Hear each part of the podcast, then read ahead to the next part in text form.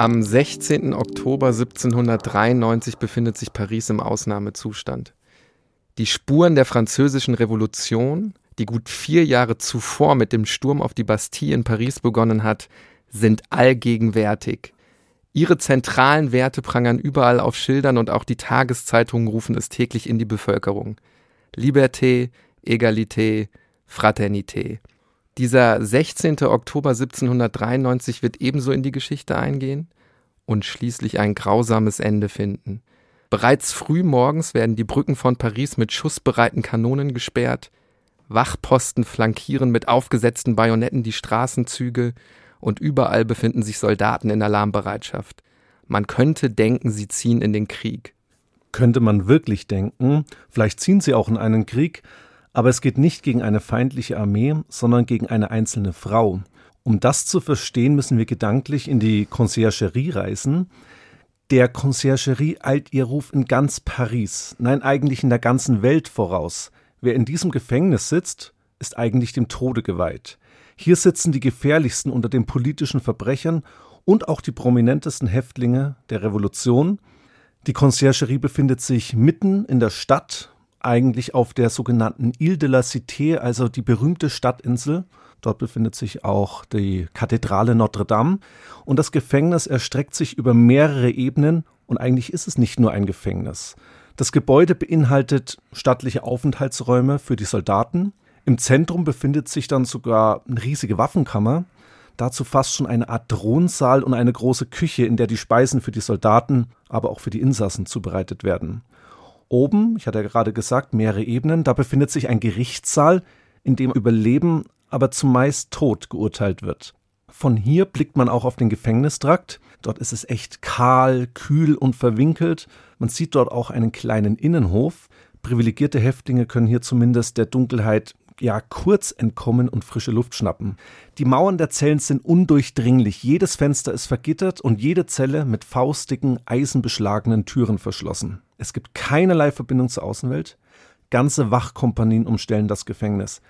Wenn ihr mal in Paris seid, schaut da mal vorbei. Man kann das fast alles begehen und schon hautnah spüren. Noch tiefer unten, du hast es jetzt sehr schön beschrieben, wenn wir also da noch weiter runtergehen, da befinden sich dann Kerker und Zellen für besondere Häftlinge. Und genau an eine dieser Zellen wird an diesem 16. Oktober 1793 gegen 7 Uhr morgens in aller Früh geklopft. Die Zelle wird geöffnet. Auf dem Tisch in der Zelle brennen noch Wachslichter. Und in der Ecke des Raums sitzt ein Offizier der Gendarmerie, der die ohne jeden Zweifel berühmteste Inhaftierte der Conciergerie hier Tag und Nacht bewacht.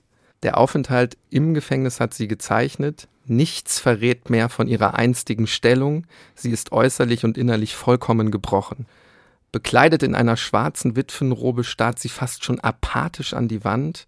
Ein Küchenmädchen steht zitternd vor ihr. Es ist wohl auch eine Mischung aus Mitleid und Ehrfurcht, die sie da eben in Wallung bringt.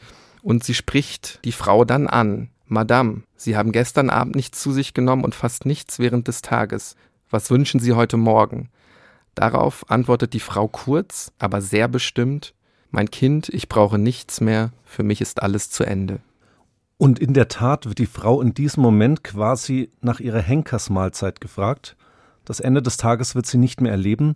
Auf Verlangen zieht sie sich dann ein weißes Morgengewand an, ehe gegen 10 Uhr der Scharfrichter, ein junger, hünenhafter Mann, in die Zelle tritt, ihr die Hände am Rücken verbindet und die Haare abschneidet. Gegen 11 Uhr, also eine Stunde später, öffnen sich die Türen der Conciergerie. Das Tageslicht dringt in den Zellentrakt und davor steht jetzt ein einfacher Karren, an dem ein ziemlich großes Pferd vorgespannt ist. Die Freiheit, die in diesem Moment ja schon so nah scheint, ist in Wahrheit so weit weg wie nie, weil in diesem Moment beginnt die letzte Stunde im Leben. Einige von euch haben das wahrscheinlich jetzt schon erahnt von Marie Antoinette, Erzherzogin von Österreich, Tochter Maria Theresias und ehemalige Königin von Frankreich. Wir schildern heute die letzte Fahrt der Marie Antoinette in einem einfachen Karren als Gefangene der französischen Revolution vorbei an der pöbelnden Pariser Bevölkerung bis hin zur Guillotine, die bereits der Scharfrichter vorbereitet hat. Wir skizzieren den Lebensweg Marie Antoinettes, die als 14-Jährige dem französischen Thronfolger versprochen wird und heiratet, als 18-Jährige zusammen mit ihm den Thron besteigt und als 38-Jährige in Paris hingerichtet wird. Aber wir sprechen natürlich auch über die Welle der Gewalt, die das Land während der französischen Revolution überzieht und an deren Ende die Revolution ihre eigenen Kinder frisst. Wir, das sind Niklas Fischer und Hannes Liebrandt, zwei Historiker von der Ludwig-Maximilians-Universität in München. Das ist ein Podcast von Bayern 2 in Zusammenarbeit mit der Georg von Vollmer Akademie. Das ist Tatort Geschichte. Erstes Kapitel. Die letzte Fahrt der Marie Antoinette. Hannes, wir haben ja vorhin in dieser Zellenkulisse schon so ein bisschen beschrieben, wie sich auch das Bild von Marie Antoinette geändert hat. Nichts ist geblieben von Glanz, Gloria und Reichtum des absolutistischen Hofstaats. Als Marie Antoinette im einfachen Gewand und sichtlich abgemagert, besteigt sie einen Karren. Ihr Mann, König Ludwig XVI., wurde noch in einer geschlossenen Hofkarosse und dadurch zumindest durch Fenster von der aufgebrachten Menge getrennt, als man ihn zur Guillotine gebracht hat. Er war also in den letzten Minuten seines Lebens nicht so direkt dem schäumenden Mob ausgesetzt. Genützt hat ihm das allerdings auch nichts. Neun Monate vor seiner Gemahlin wurde auch er enthauptet. Nun aber wartet Marie Antoinette auf den Scharfrichter. Eine ganze Wachkompanie begleitet sie dabei, oder besser gesagt beaufsichtigt sie bei dieser letzten Fahrt. Für jede Frau und für jeden Mann soll sichtbar sein, der Scharfrichter steht im Karren, wirklich wie so eine Drohkulisse, hält sie an einem langen Strick fest also wenn ich mir das allein vorstelle, was das für ein Bild gewesen sein muss, wenn ich mich da versuche als Zuschauer reinzuversetzen, das alles sind natürlich Machtdemonstrationen der neuen Republik. Die Gefahr, dass sie fliehen kann, die besteht ja eigentlich überhaupt nicht. Nein, die besteht nicht. Es ist eine Inszenierung, das muss man sich ganz klar vor Augen führen. Die Träger der Revolution zeigen dem Pariser Volk, dass es keine Standesunterschiede mehr gibt, dass auch eine ehemalige Königin nicht bequemer als der einfache Bürger sterben soll. Der Wagen, der rattert dann über die Pflaster, begleitet von höhnischen Rufen der Schaulustigen, und auf einmal kommt es zu einer ganz skurrilen Szene. Da reitet ein Mann in der Uniform eines Nationalgardisten vor den Wagen. Der schwenkt dann den Säbel und ruft laut, ich zitiere, Da ist sie, die infame Antoinette. Jetzt wird sie hin, meine Freunde. Augenzeugen nach regt sich nichts bei ihr. Keine Reaktion des Klagens, kein öffentlicher Zusammenbruch. Diese Haltung hat auch der Maler Jacques-Louis David eingefangen. Seine Bleistiftzeichnung von Marie Antoinette in diesen letzten Augenblicken, also auf dem Weg zur Guillotine, ist ja heute weltberühmt. Ich schaue mir die hier gerade an, ich habe die vor mir liegen. Ich sehe eine sichtlich gealterte Frau im einfachen Kleid. Sie trägt auf den Kopf eine Mütze, also kein standesgemäßer Pomp einer Königin. Die Hände hat sie auf dem Rücken zusammengebunden. Aber was mir auffällt, sie sitzt aufrecht. Also so ein bisschen fast schon, als wäre der Karren ihr Thronsessel. Man sieht irgendwie, dass sie bis zuletzt die Haltung bewahren will. Man muss auch sagen, dass dieser Maler jetzt nicht, ich sage jetzt mal, politisch neutral war. Das war ein berühmter Revolutionärzeichner, der auch entsprechende Interessen verfolgt hat. Aber macht euch selbst ein Bild davon. Wir packen euch das Bild in die Show Notes. Also zurück zu der letzten Fahrt von Marie Antoinette. Der Wagen fährt dann entlang der Seine vorbei am Louvre. Louvre, glaube ich, kennt man, größtes Museum der Welt.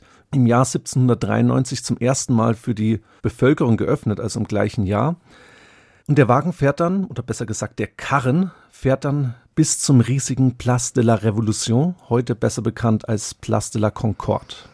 Und genau in der Mitte des fast 70.000 Quadratmeter großen Platzes stand vor der Revolution eine große Reiterstatue von Ludwig XV. Jetzt aber befindet sich dort die Guillotine. Gleich am Tag der Errichtung wurde die Guillotine erstmals benutzt. Ludwig XVI., haben wir vorhin schon kurz drüber gesprochen, war das erste Opfer. Mehr als 1000 Menschen sollen ihm in den kommenden zwei Jahren folgen. Auch das zeigt nochmal die Dimension dieses Ortes. Die Guillotine gilt eigentlich bis heute als Sinnbild der französischen Revolution, auch wenn es Fallbeile natürlich vorher schon gibt. Rasiermesser der Nation erinnert sich ein Zeitgenosse, benannt nach dem französischen Arzt Joseph Ignace Guillotin. Entworfen hat die Guillotine jedoch ein deutscher Klavierbauer zusammen mit einem französischen Arzt. Es gab natürlich bereits Vorgängermodelle, aber so richtig bekannt wird eben erst die Guillotine im Jahr 1792. Diese Guillotine ist ja eigentlich auch nicht nur ein Hinrichtungsinstrument, sondern auch ein politisches Machtinstrument. Nämlich in ihr zeigt sich vor allen Dingen auch der Gleichheitsanspruch der französischen Revolution. Wenn man sich mal vergegenwärtigt, wie vor der Revolution vermeintliche oder tatsächliche Verbrecher hingerichtet wurden, dann fällt Folgendes auf. Diebe wurden in der Regel gehängt, Hochverräter gevierteilt, Ketzer verbrannt und das Enthaupten durch das Schwert war fast schon eine edle Tötungsart und meist den Adeligen vorbehalten. Aber der Leitspruch der französischen Revolution heißt nun mal Liberté, Egalité, Fraternité, also Freiheit, Gleichheit, Brüderlichkeit. Und insbesondere die Gleichheit betone ich hier, weil jeder soll in der gleichen Weise hingerichtet werden. Ja, aber sicherlich spielen da auch humanitäre Gründe eine Rolle. Das klingt natürlich jetzt schon fast ein bisschen unpassend, wenn ich das Folgende beschreibe. Aber davor hat ja meist ein Henker das Beil geführt, hat vielleicht zu wenig Kraft aufgewendet oder hat nicht richtig getroffen. Und deshalb braucht dieser Henker eben nicht selten mehrere Schläge. Jetzt kann man sich relativ gut ausmalen, was das eben auch mit den Zuschauern macht, wenn der da steht und immer wieder versucht. Und mit dem Henker, mit dem Henker auch. Ja, warum sagen wir das alles? Weil ja Guillotine selbst diese humanistischen Gründe ins Feld geführt hat. Er hat nämlich so schön gesagt, die Todeskandidatinnen und Todeskandidaten spüren nur noch einen frischen Lufthauch. Zitat, die Maschine wirkt wie der Blitz, der Kopf rollt, das Blut sprudelt, der Mensch ist nicht mehr. Klingt für uns heute jetzt nicht unbedingt humanistischer, war aber eben so gemeint. Und die ersten Guillotinen, die waren sicherlich auch nicht perfekt. Es gibt da grausame Zeitzeugenberichte. Übrigens auch von der Hinrichtung von Ludwig dem 16., also dem Ehemann von Marie Antoinette. Ja, wie sage ich das jetzt? Hm, sein Hals muss wohl sehr dick gewesen sein. Und ich erspare uns jetzt mal weitere Details, aber das ging auch nicht reibungslos vonstatten. Aber wir kommen zurück zum 16. Oktober. Zehntausende Menschen haben sich seit der Früh hier versammelt, also auf dem Place de la Revolution. Es herrscht ein buntes Treiben, Straßenverkäufer verkaufen ihre Sachen, man lacht, man schwätzt bis schließlich die vorausreitende Kavallerie und dann der einfache Karren mit der ehemaligen Königin von Frankreich ankommt. Jetzt wird es augenblicklich still, mucksmäuschenstill. Nichts erinnert mehr an die ausgelassene Stimmung ein paar Minuten zuvor. Ruhig und ohne Hilfe schreitet Marie Antoinette die Stufen zum Schafott empor. Dann dauert es nicht lange und das einst glamouröse Leben der wohl mächtigsten Frau des Kontinents endet mit zwei Worten, auch die gehen in die Geschichte ein. Pardon, Monsieur, weil sie dem Henker anscheinend auf die Füße tritt. Dann wird sie auf das Brett geworfen, den Kopf unter die Klinge und mit einem Riss am Strang vollendet die Guillotine ihr Werk. Der Scharfrichter packt den abgeschnittenen und blutenden Kopf, hebt ihn sichtbar für alle Zuschauerinnen und Zuschauer in die Höhe und augenblicklich schreien Zehntausende, es lebe die Republik. Nach kurzer Zeit ist das ganze Schauspiel vorbei und die Menge geht einfach nach Hause. Und unten in einer Schubkarre liegt das sichtbare Ende der Monarchie, die enthauptete Leiche von Marie Antoinette, der blutige Kopf zwischen ihren Beinen. Zweites Kapitel Aufstieg und Fall einer Königin. Die Hinrichtung des Königsehepaars Marie Antoinette und Ludwig XVI. gilt bis heute so als Wegmarke der französischen Revolution, das Jahr 1789 verbinden wir vor allen Dingen mit der Französischen Revolution und dieses Jahr hat auch das Leben des Königspaares schlagartig verändert. Gehörten sie vorher zu den mächtigsten und reichsten Menschen des Kontinents, waren sie später Gejagte und Feindbilder der Französischen Revolution. Aber zunächst müssen wir darüber sprechen, wer war überhaupt diese Frau? Wer war Marie Antoinette? Woher stammt sie? Und wie verändert sie tatsächlich Frankreich und auch Europa? Und Niklas, das machen nicht wir zwei heute. Dafür haben wir nämlich einen Gast aus einem anderen Podcast eingeladen. Deswegen schlage ich vor, dass du uns heute mal verlässt und wir uns weibliche Verstärkung holen. Meine Damen und Herren, Sie sind jetzt live dabei, wie ich abgesetzt werde anscheinend. War das so abgesprochen, Hannes? Es liegt an der französischen Aussprache Richtig, oder an der nicht französischen Aussprache der Namen, oder? Du musstest ich den französischen Scharfrichter gerade zehnmal einsprechen, wenn ja, es reicht. okay, ich habe mich diskreditiert. Nee, Spaß beiseite. Jasmin macht einen tollen Podcast über starke Frauen, wie es in der Beschreibung ihres Podcasts Her Story heißt. Und ganz egal, wie man Marie Antoinette auch bewertet, egal wie man zu ihr steht, eine starke Frau, das war sie auf jeden Fall. Deshalb freue ich mich sehr auf euer Gespräch. Ich, setze mich jetzt einfach auf die andere Seite der Wand und höre euch zu, wie das unsere Zuhörerinnen und Zuhörer auch tun. Bin sehr gespannt auf das Gespräch und äh, darf dann hoffentlich nächste Woche wiederkommen. Da sprechen wir später nochmal drüber, Niklas. Nein, aber ich begrüße jetzt auf jeden Fall mal. Hallo Jasmin, schön, dass du da bist. Hallo Hannes und hallo und tschüss Niklas. Schön, dass ich da sein darf. Ja, Jasmin, nun wendest du dich ja erfreulicherweise und bewusst gegen das Postulat Männer machen Geschichte. Das ist nicht ein Postulat, das ich irgendwie vertrete oder das wir vertreten, sondern das Heinrich von Dreitschke vertreten hat. Ein berühmter Historiker und Publizist im Kaiserreich. Der hat nämlich gesagt, Männer machen Geschichte. Und du wendest dich ja direkt und indirekt dagegen. Und deswegen heißt dein Podcast nicht History, sondern Her Story und du behandelst in deinen Episoden Frauen, die Geschichte gemacht haben. Jetzt stelle ich mir erstmal die Frage, wie kamst du überhaupt auf die Idee, so einen Podcast zu machen? Ja, das hat zwei Gründe. Also erstens sind die Geschichtsbücher voll von männlichen Namen. Frauen finden sich darin aber eher selten. Also ich kann mich da noch sehr gut an die Lehrbücher meiner Schulzeit erinnern. Und zweitens bin ich im Hauptberuf ja Journalistin und mein Schwerpunkt ist Geschichtsjournalismus. Und da stoße ich wirklich bei meinen Recherchen immer wieder auf Frauen und frage mich dann, warum haben wir von denen eigentlich noch nie gehört? Und irgendwann wurde mir das dann quasi einfach zu viel und dann habe ich beschlossen, mit dem Podcast eben Frauen wirklich eine Bühne zu geben. Und im Podcast erzähle ich dann zum Beispiel von Elisabeth Selbert, der wir ja Artikel 3 Absatz 2 im Grundgesetz verdanken, Männer und Frauen sind gleichberechtigt. Oder zum Beispiel von Rosalind Franklin, eine Britin, deren Forschung zur Entdeckung der Doppelhelixstruktur der DNA geführt hat. Und den Nobelpreis dafür haben dann wiederum Männer eingeheimst. Und ich spreche zum Beispiel auch über die ägyptische Pharaonin Hatschepsut, die regelrecht aus der Geschichte gelöscht werden sollte. Und jetzt muss ich mich outen, Jasmin. Ich habe auch schon einige Folgen von dir gehört und habe mir die Folgenliste nochmal angeschaut. Und ich kenne auch nicht alle Frauen. Und ich habe jetzt Geschichte studiert und lehre jetzt Geschichte an der Universität. Aber das zeigt eben genau das, was du gerade angesprochen hast, dass eben oftmals Frauen in der Geschichte oder in den Geschichtsbüchern oder in der Erinnerungskultur nicht so präsent sind wie die männlichen Vertreter der damaligen Zeit. Wir können jetzt diese ganzen Fälle natürlich nicht durchgehen aber dafür gibt es ja deinen Podcast Her Story. Hört da rein, es lohnt sich wirklich, ihr lernt viel. Wir wollen aber auf Marie Antoinette zurückkommen. Warum wäre denn Marie Antoinette eine geeignete, starke Frau für deinen Podcast? Ja, also für mich sind starke Frauen jetzt nicht ausschließlich Frauen, die immer nur eine Vorbildrolle einnehmen und Außergewöhnliches geleistet haben. Also, dass man quasi immer so eine Heldinnenerzählung erzählen muss. Für mich sind das Frauen, die gegen die Konvention ihrer Zeit verstoßen haben und die einfach Einfluss auf geschichtliche und gesellschaftliche Entwicklungen hatten, im Guten wie im Schlechten. Und das trifft ja nun zum Beispiel auch auf Marie Antoinette zu. Und dann schaue ich mir im Podcast auch immer mal wieder Frauen an, von denen wir ein vermeintlich sehr klares Bild haben, das sich dann aber manchmal vielleicht doch als eindimensional herausstellt. Und da ist Marie Antoinette ja zum Beispiel eine der wenigen Frauen, die nun in unseren Geschichtsbüchern auftauchen. Und immer ist sie dann nur die prunk- und verschwendungssüchtige Königin, die am Ende unter der Guillotine landet.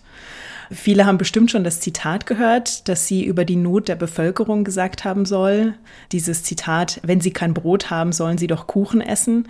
Und da geht's eben schon los. Sie hat diesen Satz nie gesagt. Also du merkst schon, es gibt einiges, worüber wir heute sprechen können. Ja, man kennt den Satz, ganz berühmt. Kommen wir später nochmal drauf zu sprechen. Wir können jetzt nicht den ganzen Lebensweg von ihr nachzeichnen, aber lass uns mal damit anfangen, wie sie als 14-Jährige nach Paris kommt und de facto mit dem französischen Thronfolger zwangsverheiratet wird. Nämlich, ich denke, dieser Ausdruck trifft es ganz gut. Ja, genau. Vielleicht einmal noch ganz kurz. Marie Antoinette wird am 2. November 1755 in Wien geboren und sie ist das zweitjüngste Kind von insgesamt 16 Kindern von Kaiser Franz I. von Lothringen und Kaiserin Maria Theresia von Österreich. Und der Kaiser stirbt dann schon, als Marie Antoinette gerade mal zehn Jahre alt ist. Und kaum ein Jahr später beginnt Kaiserin Maria Theresia dann schon mit Verhandlungen über die Verlobung ihrer gerade mal elfjährigen Tochter. Also es geht für Maria Theresia darum, die Macht der österreichischen Herrscherdynastie der Habsburger zu sichern. Und dafür fädelt die Kaiserin sehr klug Ehen für ihre Töchter ein, die sie nämlich mit anderen mächtigen europäischen Herrscherhäusern verbindet. Zum Beispiel mit dem französischen Herrschergeschlecht der Bourbonen. Und die Kaiserin bezirzt dann also zwei Jahre lang die französischen Gesandten und Diplomaten, bis dann endlich auch die Hochzeit zwischen dem französischen Thronfolger Ludwig August, dem späteren Ludwig XVI., und ihrer Tochter, der zukünftigen Prinzessin Marie Antoinette, vereinbart ist. Also Maria Theresia sieht ihre Tochter hier wirklich als Mittel zum Zweck, einfach um die Macht der Habsburger zu sichern. Ja, machtpolitische Interessen könnte man das nennen. Gell? Zu der Zeit weit verbreitet, nicht nur im Hause Habsburg, nicht nur im Haus der Bourbonen. Somit wurden eben auch diplomatische Verbindungen geschaffen. Damit wurde auch Frieden gesichert.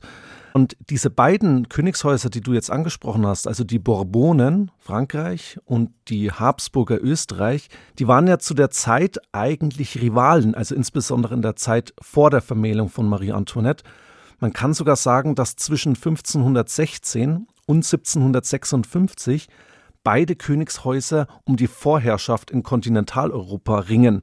Über 200 Jahre der Macht- und Bündnispolitik sind maßgeblich von diesem habsburgisch-französischen Gegensatz geprägt. Also wir sprechen hier eigentlich nicht von einer Rivalität, sondern von einer erbitterten Feindschaft.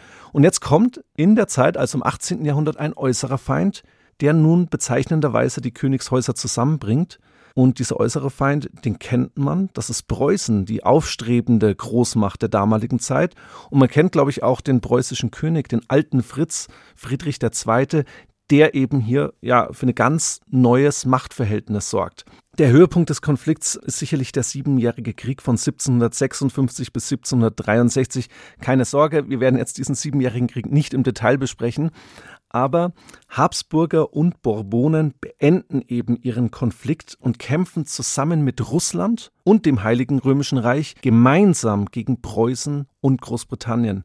Alle Mächte des Kontinents, alle Großmächte des Kontinents sind eigentlich in diesem Krieg involviert und Frankreich und Österreich, kann man schon sagen, gehen geschwächt daraus hervor und suchen ihr Heil dann schließlich in der Annäherung. Und da kommt es dann zu dem, was du gerade gesagt hast, zu dieser gezielten Heiratspolitik von Maria Theresia. Und 1770 wird schließlich Marie Antoinette dann verheiratet. Genau, und dafür geht der Hof in Wien wirklich in die Vollen. Also die Hochzeitsvorbereitungen laufen ein Jahr lang. Man engagiert dann noch ganz schnell einen Tutor, einen französischen Abt, weil der Hof nämlich mit Schrecken feststellt, man hat die Bildung der jungen Prinzessin in Wien tatsächlich ein bisschen schleifen lassen. Und so stellen die Österreicher dann also ein Jahr vor der Hochzeit fest, dass Marie Antoinette kaum Deutsch oder Französisch schreiben kann. Und ihr Nachhilfelehrer soll dann also sicherstellen, dass Marie Antoinette perfekt Französisch spricht und sich auch schriftlich gut ausdrücken kann. Das wäre ja schließlich sonst eine Blamage am französischen Hof. Außerdem engagiert Maria Theresia einen Tanzlehrer und Schauspieler, die Marie Antoinette im perfekten Tanz und in lieblichem Gesang unterrichten sollen. Also du merkst schon, von der künftigen Königin wird vor allem eines erwartet, Repräsentatives. In Staatskunde wird sie zum Beispiel nicht unterrichtet. Und die Hochzeit, die ist dann keine Hochzeit, wie wir die heute vielleicht äh, vor Augen haben, wenn wir zum Beispiel ans englische Königshaus denken. Also als erstes wird das Paar noch in Österreich verheiratet. Allerdings ist dabei der französische Thronfolger gar nicht anwesend, sondern ein Stellvertreter nimmt seinen Platz ein. Das hängt auch mit dem höfischen Zeremoniell damals zusammen. Das sieht nämlich vor, dass die Frau nicht unverheiratet an ihren neuen Königshof fährt. Nach dieser Stellvertreterhochzeit wird Marie Antoinette dann in einer prunkvollen Karosse durch Österreich und Deutschland gefahren und dann auf eine unbewohnte Rheininsel übergesetzt. Da treffen sich dann die Österreicher und die Franzosen. Und dafür hat man dort eigens einen Bau konstruiert, in den dann von beiden Seiten diese verschiedenen Entourages quasi einziehen. Dort muss Marie Antoinette alles ablegen, was österreichisch ist, also wirklich jedes noch so kleine Stück Kleidung. Und sie wird dann komplett in französische Gewänder gekleidet. Außerdem muss sie dort alle ihre österreichischen Begleiter zurücklassen, zum Beispiel auch ihre geliebte Erzieherin, zu der sie eine sehr enge Bindung hat. Und jetzt darf man nicht vergessen, Marie Antoinette ist damals 14 Jahre alt und sie ist von dieser Situation also so überfordert, dass sie dann schluchzend ihrer neuen französischen Erzieherin in die Arme fällt. Man hält sich dann aber doch nicht sehr lang mit Emotionalem auf. Es muss eben königlich zugehen und deswegen besteigt sie also die französische Kutsche und wird an den französischen Königshof gefahren, wo sie dann vom König und von ihrem Ehemann, dem Thronfolger, im Wald von Compiègne, nördlich von Paris, in Empfang genommen wird. Und da zeigt sich dann auch schon, dass ihr Ehemann ein eher schüchterner, unsicherer und ziemlich unbeholfener junger Mann ist. Der traut sich nämlich kaum ein Wort an seine bezaubernde Ehefrau zu richten. Der Schwiegervater, König Ludwig XV., der muss dann auf der Heimfahrt ins Schloss die Konversation machen. So wird ihr Ehemann, also Ludwig XVI., glaube ich, auch zeitlebens charakterisiert, ein sehr schüchterner, zurückhaltender, entscheidungsschwacher Monarch. Das sprechen wir auch später nochmal an, weil das vor allen Dingen dann während der Französischen Revolution wichtig sein wird. Was ich finde, man erkennt ja auch irgendwie total die damaligen Rollenbilder. Du hast es selbst gesagt, das Mädel war 14 Jahre alt. Und dazu gehört auch, dass sie als spätere Königin dem Volk endlich einen männlichen Thronfolger schenken soll. Und das klappt lange nicht. Und die Schuld für diese Kinderlosigkeit trägt in der Regel in der damaligen Zeit die Frau, also Marie Antoinette. Das Kinderkriegen ist nämlich ihre dynastische Hauptaufgabe. Du hast auch vorhin gesagt, Maria Theresa hatte 16 Kinder gehabt, also ihre Mutter. Und ähnliches, ich weiß nicht ob ähnliches, aber zumindest wird erwartet, dass sie eben auch Kinder zeugt und dadurch dem Volk einen Thronfolger schenkt. Ja, absolut. Und weil du gerade schon die Kaiserin Maria Theresia ansprichst, in ihren Briefen an die Tochter, an Marie Antoinette, ist das immer wieder Thema. Also die beiden tauschen sich aus. Nachdem Marie Antoinette an den französischen Hof kommt, bekommt sie regelmäßig Post von ihrer Mutter. Und diese Korrespondenz, die wurde damals sogar per Geheimkurier jeden Monat verschickt. Und die wurde übrigens 2017 an Maria Theresias 300. Geburtstag dann auch veröffentlicht. Also die Kaiserin schreibt Marie Antoinette schon bei ihrer Abreise aus Wien eine ganz lange Verhaltensvorschrift und schickt ihr dann eben monatlich diese Briefe und darin gibt es zahlreiche Anweisungen. Also sie weist ihre Tochter zum Beispiel an, Bücher zu lesen, regelmäßig zu beten, sich dem Thronfolger oder auch dem König gegenüber nicht aufmüpfig oder respektlos zu zeigen. Und immer wieder auch ein Thema ist, als Ehefrau muss sie sich eben ihrem Mann unterordnen. Und an allererster Stelle mahnt die Kaiserin immer wieder an, sie solle ihre wichtigste eheliche Pflicht erfüllen. Marie Antoinette soll ihrem Ehemann einen Thronfolger schenken. Sie mahnt sie also so oft wie möglich die Zweisamkeit mit ihrem Mann zu nutzen und das hängt auch damit zusammen, dass Marie Antoinette nämlich eigentlich eine Nachtschwärmerin ist, die sich am liebsten wirklich die Nächte um die Ohren haut und feiert. Ihr Ehemann pflegt aber sehr früh zu Bett zu gehen und da sieht man schon, ja, dann wird es eben schwierig, gemeinsame Zeit zu finden. Und hinzu kommt, dass der Thronfolger unter einer rätselhaften Störung leidet. Er schafft es nämlich offenbar nicht, die Ehe wirklich zu vollziehen. Marie Antoinette schreibt über diese vergeblichen Versuche immer wieder an ihre Mutter, Sie schreibt dann zum Beispiel Zitat un petit mieux, also letzte Nacht sei ein bisschen besser gewesen. Und wer sich jetzt wundert, diese Vorgänge im königlichen Bett und die Sicherung der Erbfolge, das waren damals keine Privatangelegenheiten, das war wirklich Staatsangelegenheit. Und deswegen wurde darüber auch sehr offen in solchen Briefen geschrieben. Der Thronfolger wird schließlich klar, muss sich einer kleinen Operation unterziehen, vor der er sich dann allerdings jahrelang drückt. Und erst 1778, also sieben Jahre nach der Hochzeit, bringt Marie Antoinette dann das erste Kind zur Welt. Das ist allerdings ein Mädchen. Bei der Geburt versammelt sich übrigens auch wieder der halbe Hof um Marie Antoinettes Bett. Also auch hier gibt's wieder keine Privatsphäre. Und weil das erste Kind dann ein Mädchen ist, ja, bekommt sie 21 Kanonenschüsse zur Begrüßung und zur Verkündung an das Volk.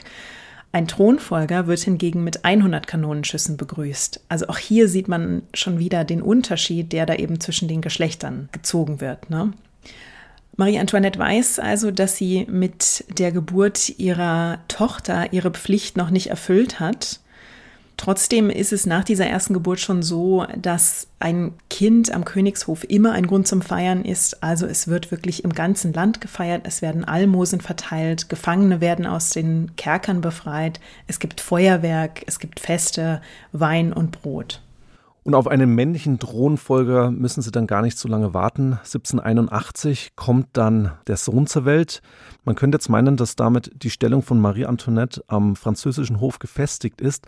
Aber bald ziehen wirklich dunkle Wolken auf. Das Volk verarmt immer mehr, während die Königin und ihr Hofstaat im Schloss Versailles sprichwörtlich ein Leben wie Gott in Frankreich führen. Sie wird immer unbeliebter Wahrscheinlich zu der Zeit weiß sie noch nicht, dass sie das auch bald den Kopf kosten wird. Jasmin, jetzt haben wir recht ausführlich darüber gesprochen, wie das 14-jährige Mädchen dann nach Paris kommt und in diese höfischen Ideale und diese höfischen Strukturen eingewiesen wird, sie dann auch einen Thronfolger auf die Welt bringt. Wir müssen uns jetzt ein bisschen ihren Herrschaftsstil mal anschauen. Was meinst du, wie sie als Frau als Österreicherin und mittlerweile als Mutter in Frankreich wahrgenommen und bewertet wird. Das entwickelt sich und man muss sagen, leider nicht zum Guten. Also Zunächst sind die Französinnen und Franzosen ja wirklich noch entzückt. Da kommt eine junge, bildhübsche Prinzessin aus Wien nach Frankreich und die Freude über das Thronfolgerpaar, die ist am Anfang, direkt nach der Hochzeit, wirklich groß im ganzen Land. Aber Marie Antoinette fremdelt sehr schnell an diesem französischen Hof.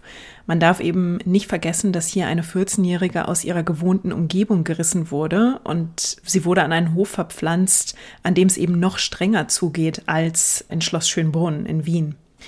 Im Schloss Schönbrunn konnte Marie Antoinette auch immer mal durch die Schlossgänge tollen, also wirklich auch ein Stück weit Kind sein. In Versailles ist sowas aber gar nicht gern gesehen. Da ist das zeremoniell total steif. Und dann hat Marie Antoinette natürlich auch keine ihrer Vertrauten aus Wien mehr an den französischen Hof mitnehmen können. Ihr Mann, das haben wir ja schon mal gesagt, ist eher schüchtern und unbeholfen. Marie Antoinette ist vom Wesen her aber ziemlich offenherzig und gesellig. Die Persönlichkeiten passen auch nicht unbedingt zusammen und sie findet in ihm eben auch nicht diese Vertrauensperson, nach der sie vielleicht sucht. Sie sucht sich dann Ablenkung in den schönen Dingen. Das heißt, sie flüchtet sich in das kleine Schlösschen Petit Trianon, das im Park von Versailles außerhalb des großen Schlosses liegt. Sie lässt sich Trianon aufwendig umbauen und möblieren und das Ganze kostet natürlich ein Vermögen. Und sie macht dann also Trianon sogar zu ihrer Residenz, schläft also nicht mal mehr im Schloss Versailles. Ihr Mann muss sich übrigens immer brav anmelden, wenn er sie besuchen kommen will. Und sie lässt sich dann um Trianon herum auch eine Art Bauerndorf einrichten, in dem zum Beispiel Statisten dann Kühe melken oder Wäsche machen. Da wird also ja zur Erbauung der royalen Gesellschaft das Leben der armen französischen Bevölkerung nachgespielt. Und das kann natürlich beim Volk auch nicht gut ankommen. Ne? Ist schon ziemlich anmaßend. Das Problem dabei ist aber, dass Marie Antoinette sich also lange nicht für die öffentliche Meinung oder die Zeitungen interessiert. Nämlich so lange nicht, bis es dann schon zu spät ist und sie das Ruder quasi nicht mehr rumreißen kann. Sie ist also in ihren ersten Jahren wirklich noch ein naives und impulsives junges Mädchen und sie hat auch kein Verständnis oder Verhältnis zu Geld. Und dann kommt noch dazu, dass sie von einer Clique umgeben ist, die ihr wirklich nach dem Mund redet. Und die tun das deshalb, damit ihnen Marie Antoinette Geldgeschenke macht oder wichtige Personalien zuschanzt. Also man merkt schon, da braut sich was zusammen. Die Stimmung verdüstert sich immer mehr. Der Hof in Versailles ist auch brüskiert, dass Marie Antoinette sich dort kaum noch blicken lässt, dass sie in Trianon quasi ihren eigenen kleinen Hof hält und dorthin eben auch nicht diese ganzen steifen Damen und Herren aus äh, Versailles einlädt. Hier ist also eine Prinzessin, die sich nicht fürs königliche Zeremoniell interessiert und der Öffentlichkeit stößt unterdessen immer saurer auf, wie viel Geld wirklich verprasst wird. Wir haben es schon erwähnt, für Trianon, aber auch für teure Mode, für extravagante Frisuren. Da wird also Geld mit beiden Händen ausgegeben. Und daraus entsteht dann so eine Art, ja, wirklich ein Teufelskreis, in dem sich dann bald alle das Maul über Marie Antoinette zerfetzen. Am Hof sind das vor allem die drei ledigen Schwestern von König Ludwig dem 15. Die lästern nämlich, dass sich die Österreicherin wohl zu gut sei für das Leben am französischen Hof. Also man merkt schon, hier wird sie dann wieder als Fremde tituliert. Da wird sie in diese Rolle der Ausländerin gedrängt. Und diese drei Schwestern, die setzen dann auch bald Gerüchte über angebliche Affären in die Welt. Der berühmte Schriftsteller Stefan Zweig hat über Marie Antoinette ja eine Biografie geschrieben. Und darin beschreibt er das sehr schön. Er beschreibt nämlich das Zimmer dieser drei lästernden Schwestern des Königs als Zitat Giftapotheke. Also das sagt schon einiges über die Stimmung am Hof aus. Das gibt, glaube ich, einen ganz guten Einblick, wie sich diese dunklen Wolken zusammenbrauen sie schafft sich Feinde, tatsächlich. Sie schafft sich im inneren Feinde, sie schafft sich im äußeren Feinde, sie schafft sich auf mehreren Fronten Feinde. Und ganz gefährlich wird für sie dann auch die zunehmende Feindschaft und Ablehnung aus dem eigenen Volk. In der Zeit findet eben ein ganz starkes Umdenken statt. Ich denke da an die Ideale der Aufklärung, die sich immer weiter verbreiten. Ich denke da beispielsweise an Jean-Jacques Rousseau, der ein gänzlich neues Menschenbild, vor allen Dingen auch mit neuen Rechten der Bürger propagiert und auch in die Bevölkerung träufelt quasi. In England, wenn man einfach mal auf die Insel schaut, da konnte das Parlament bereits 100 Jahre zuvor durch die historischen Bill of Rights seine Rechte gegenüber dem König festlegen. Es entsteht dort eine konstitutionelle Monarchie, also eine Monarchie, die an eine Verfassung gebunden ist. Wenn wir über den Ozean schauen, nach Amerika, dann findet in der Zeit kurz davor der amerikanische Unabhängigkeitskrieg statt. Und dort mischen auch Franzosen mit. Die Franzosen kehren zurück nach Paris. Und mit ihnen im Gepäck sind die Ideale der amerikanischen Revolution und hier vor allen Dingen das Postulat der Menschenrechte. Ja, was ist in Frankreich? Wenn wir uns Frankreich anschauen, ein aus der Zeit gefallenes höfisches System, das hast du ja sehr detailliert jetzt geschildert mit Versailles. Wir sehen aber auch eine in Stein gemeißelte Dekadenz, Mätressenwirtschaft, steigende Schulden, anziehende Brotpreise und eine Elite, die sich vollkommen vom Volk entkoppelt hat. Und das ist ein Pulverfass. Und in diesem Pulverfass mittendrin ist Marie Antoinette mit ihrem Herrschaftsstil. Und dieser Hass und diese ganze Kritik, die konzentrieren sich wieder viel stärker auf sie als auf den König. Die beiden besteigen ja dann schließlich den Thron. Da ist Marie Antoinette gerade 18 Jahre alt. Und das Volk weiß, dass Ludwig XVI. ein ziemlich willensschwacher Regent ist. Und daraus entsteht dann im Umkehrschluss die Annahme, dass dann also Marie Antoinette diejenige ist, die ihn schlecht beeinflusst dass sie diejenige ist, die ihn leitet, die ihn verführt und die ihn für ihre Zwecke benutzt. So glaubt das dann irgendwann das Volk. Marie Antoinette war mit ihrer Verschwendungssucht und der Günstlingswirtschaft zum Symbol der höfischen Dekadenz geworden. Sie ließ am Trianon das Leben des armen Volkes nachspielen, also taktloser ging es ja wirklich kaum noch. Und vielleicht auch deshalb hat sich dieser berühmte Satz erhalten, den sie angeblich über das arme Volk gesagt haben soll. Dieser Satz, wenn sie kein Brot haben, sollen sie doch Kuchen essen. Den Satz hat aber Jean-Jacques Rousseau in seiner 1769 fertiggestellten Autobiografie geschrieben. Da heißt es, Zitat, Endlich erinnerte ich mich des Auskunftsmittels einer großen Prinzessin, der man sagte, die Bauern hätten kein Brot. Und sie antwortete, sie können ja Kuchen essen. 1769 als diese Autobiografie fertiggestellt wird, da ist Marie Antoinette aber gerade mal 14 Jahre alt und wird gerade erst mit Ludwig XVI. verheiratet. Es ist also mehr als unwahrscheinlich, dass sie diesen Satz wirklich gesagt hat. Und das wird dann eben in der Presse auch wirklich breit thematisiert. Also es erscheint bald eine Schmähschrift nach der anderen, in der Marie Antoinette erst Affären, dann auch lesbische Liebschaften nachgesagt werden. Also alles, was gemein und niederträchtig ist, das traut man jetzt der Königin zu und das lastet man ihr auch an. Auch wenn beinahe alles davon eigentlich nur der Fantasie entspringt. Und dann gibt es ein großes Fanal, die Halsbandaffäre. Das ist ein Betrugsskandal um ein sehr teures Diamantenhalsband, das die Königin angeblich bestellt und dann nicht bezahlt haben soll. In Wahrheit steckt hinter diesem Kauf eine Betrügerin und die Königin ist wirklich vollkommen unschuldig. Aber weil sie eben seit Jahren einen so ausschweifenden Lebenswandel geführt hat, glaubt jetzt fast niemand im Volk an ihre Unschuld. Und sie wird nach der Affäre bei einem Theaterbesuch sogar ausgebuht. Und erst dann wirklich sehr spät ändert sie ihren Lebenswandel, aber da ist es eigentlich schon zu spät, muss man sagen. Stolpert von Affäre zu Affäre, auch wenn sie nicht immer dafür verantwortlich war, wie du gerade gesagt hast. Und ihr Herrschaftsstil wird eben auch kritisiert. Sie ist eben nicht wie ihre Mutter Maria Theresia, die doch energisch und resolut die Regierungsgeschäfte in Wien übernimmt, aktiv Politik betreibt, die Vorträge der Minister hört, Akten wälzt und so weiter. Auf der anderen Seite ist sie aber auch keine Maria Theresa von Spanien, also die Ehefrau des früheren Sonnenkönigs Ludwig XIV., die sich jetzt, ich sag mal, brav zurückgelehnt hat, die zahlreichen Affären des Ehemanns duldet und sich eben nicht in die Politik einmischt. Und jetzt sind eben die ersten Wellen der Revolution bald sichtbar. Diese Wellen werden sich zu einem großen Sturm erheben, das Leben des Königspaares schlagartig verändern und Europa in eine neue Epoche führen. Drittes Kapitel Frankreich in Aufruhr. Es lebe die Revolution. Wir können die Lebensgeschichte von Marie Antoinette ohne die französische Revolution eigentlich nicht erzählen, aber wir können hier auch nicht die komplette französische Revolution erklären. Aber man muss die Grundzüge verstehen und man kann die Revolution zumindest in drei Phasen unterteilen. Erstens die konstitutionelle Revolution, die ging eben von 1789 bis 1791.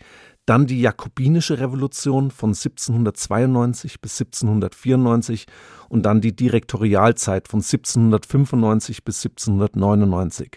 Wenn wir den Blick nach Paris richten, die Straßen sind aufgeheizt, die einfache Bevölkerung und auch neue Player in der Politik, die gehen zunehmend auf die Straßen und fordern ganz resolut ihre Rechte ein. Es bilden sich politische Clubs, die vor allen Dingen gegen eines sind, gegen die Monarchie. Und die Ereignisse überschlagen sich jetzt. Und man muss auch sehen, Frankreich ist fast bankrott im Jahr 1789. Schuld daran tragen vor allen Dingen Wirtschaftskrisen, permanente Kriege, habe ich vorhin gesagt, und Konflikte, aber auch der ausschweifende Herrschaftsstil des Absolutismus. Ebenso herrscht in der damaligen Zeit eine strikte Ständegesellschaft, bestehend aus dem ersten Stand, dem Klerus, also die Geistlichen, dem zweiten Stand, dem Adel und dem dritten Stand. Und in diesem dritten Stand vereinigen sich alle freie Bauern und Bürger. Und dieser Stand repräsentiert so 98 Prozent circa der Bevölkerung. Und dieser dritte Stand allein trägt die Steuerlast und hat keinerlei politisches Mitspracherecht. Und die gehen auf die Straßen und üben Druck aus auf den König. Und der König reagiert. Man kann auch sagen, er beugt sich zunächst. Und zwar ruft er die Generalstände ein, das war eine Versammlung von allen drei Ständen, um neue Steuern zu erlassen. Und jetzt kommt es in diesen Generalständen ja zu einem Konflikt über die Abstimmungsmodalitäten. Das Ziel des Königs war es vor allen Dingen, den Einfluss des dritten Standes zu begrenzen. Und das führt zu massiven Protesten. Teile des Klerus und des Adels, also vom ersten und vom zweiten Stand, die schließen sich dann dem dritten Stand an. Die waren zum Beispiel auch sehr reformwillig. Und damit bröckelt allmählich die gemeinsame Front des ersten und zweiten Standes gegen den dritten Stand. Und das entscheidende Ereignis findet dann am 20. Juni 1789 statt. Im sogenannten Ballhausschwur schwören sich Vertreter des dritten, aber auch des ersten und zweiten Standes nicht eher auseinanderzutreten, bis es eine Verfassung für Frankreich gibt. Man erklärt sich dann zur Nationalversammlung, zur sogenannten Assemblée Nationale, die alleine die Interessen des ganzen Volkes vertritt. Und der König ist immer mehr unter Druck gesetzt und Marie Antoinette als Königin auch. Die können die Entwicklung jetzt nicht mehr zurückdrehen. Der Sprecher des dritten Standes sagt sogar ganz öffentlich, dass der König der Nation gar keine Befehle zu erteilen habe. Alle Versuche des Königs und der Königin scheitern und so muss er letztendlich zustimmen, dass der erste und der zweite Stand sich dieser Assemblée Nationale, dieser Nationalversammlung anschließen und dass diese Nationalversammlung zu einer verfassungsgebenden Nationalversammlung wird, mit dem Ziel, eine neue Verfassung zu erarbeiten. Und das ist eigentlich der Beginn der französischen Revolution. Und auch in dieser Situation entlädt sich die Wut und dieser angestaute Hass also wieder verstärkt gegen die Königin. Marie Antoinette lebt ja nach dem Selbstverständnis wie viele Herrscherinnen und Herrscher ihrer Zeit, dass sie von Gott in einer royalen Rolle vorgesehen wurde. Und dass das Volk jetzt plötzlich mehr Rechte verlangt, das versteht sie nicht. Sie setzt sich auch nicht mit den Zielen dieser Bewegung auseinander. Ihr fehlt das Verständnis für Ziele wie Glaubensfreiheit, Pressefreiheit, Meinungsfreiheit. Und wo soll sie die auch herhaben, wenn sie nie in solchen Dingen unterrichtet wurde? Marie Antoinette sieht das Volk jetzt unter dem Einfluss von Hetzern und Aufwieglern, und weil sie die Revolution so vehement ablehnt, wendet sich das Volk dann nur noch vehementer gegen sie. Es gibt dann bald revolutionäre Schriften, die machen einen sehr eklatanten Unterschied. Ludwig XVI. wird einmal mehr als guter, aber schwacher und eben verführter König dargestellt. Die Königin aber, die Österreicherin, die Fremde, die steht ja quasi unter dem Einfluss der einstigen Feinde, der Habsburger, die wird jetzt als die herrschwütige und tyrannische dargestellt. Und der Legende nach soll sie ja dann auf eine militärische Lösung gedrängt haben, wollte also die Nationalversammlung angeblich gewaltsam auflösen, um diesem revolutionären Spuk ein Ende zu bereiten. Und bald glaubt dann jeder, dass die Königin die Waffen auf ihr eigenes Volk richten wollte, und sie wird damit also zum perfekten Feindbild für die Revolutionäre. Und dieses Bild ist ja eigentlich das einfachste Bild, dass es eben die Ehefrau ist, eine Nicht-Französin, die ohnehin nie so richtig zum französischen Königshof gepasst hat. Die zahlreichen Rivalen und Gegner, die schüren auch diese Gerüchte und das Volk vereint sich nun immer mehr in der Ablehnung gegenüber Marie Antoinette und schon bald wird aus der politischen Revolution eben eine Volksrevolution. Und kein Ereignis steht dafür sinnbildlicher als der Sturm auf die Bastille am 14. Juli 1789. Ist übrigens heute noch ein Nationalfeiertag in Frankreich. Über dieses weltbewegende Ereignis sprechen wir in der nächsten Folge. Die blutige Erstürmung der Bastille wird Europa für immer verändern. Der Volkszorn gegenüber dem alten System wächst von Tag zu Tag. Es kommt zu grausamen Verbrechen und im Fokus der Wut steht Marie Antoinette als Symbol der höfischen Dekadenz, als Symbol der verhassten Monarchie. Die Revolution fegt die alte Ordnung hinweg und bringt Marie Antoinette an den Ausgangspunkt unserer heutigen Folge zurück, nämlich in die kahle, düstere und einsame Zelle der Conciergerie und schließlich dann auch unter die Guillotine. Jasmin, vielen Dank, wirklich vielen Dank, dass du heute dabei warst. Hat mir echt Spaß gemacht. Hört unbedingt rein in Her Story, wenn ihr mehr Geschichten von starken und bedeutenden Frauen in der Geschichte hören wollt. Vielen Dank, Jasmin. Vielen Dank, dass ich heute bei euch sein durfte. Es war mir wirklich eine Freude. Und nächstes Mal darf dann bestimmt auch wieder Niklas ans Mikro. So lange müssen wir gar nicht warten. Ich darf jetzt sogar noch mal kurz vors Mikro, weil ich mich auch selbst noch mal bei dir ganz herzlich bedanken möchte, dass du bei uns gewesen bist und weil ich unseren Hörerinnen und Hörern alles Gute für die Weihnachtstage und natürlich auch einen guten Rutsch wünschen möchte, denn wir verabschieden uns in eine ganz kurze Minipause, sind dann im Januar wieder am Start. Bis dahin bleibt uns gewogen und mir bleibt nur noch zu sagen, das war Tatortgeschichte für heute, eine gemeinsame Produktion von Bayern 2 und der Georg von Vollmer Akademie. Wenn euch diese Sendung gefallen hat, abonniert uns überall dort, wo es gute Podcasts gibt, zum Beispiel in der ARD Audiothek. Feedback und Anregungen wie immer gern an tatortgeschichte@bayern2.de.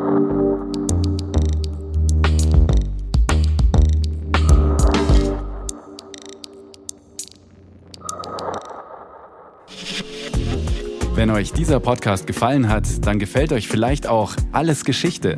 Im History Podcast von Radio Wissen schlagen wir den Bogen vom Gestern ins Heute und untersuchen die historische DNA unserer Gesellschaft. Schluckimpfung ist süß, Kinderlähmung ist grausam. Diese Schluckimpfung wird später in Deutschland einer ganzen Generation bekannt. Doch bis es soweit war, musste erst ein politischer Kampf ausgetragen werden, denn es waren die 50er Jahre, die Zeiten des Kalten Krieges. Für die USA war es eine politische Katastrophe, dass die Sowjetunion einen besseren und billigeren Impfstoff hatte. Alles Geschichte findet ihr unter bayern2.de slash podcast und überall dort, wo es Podcasts gibt.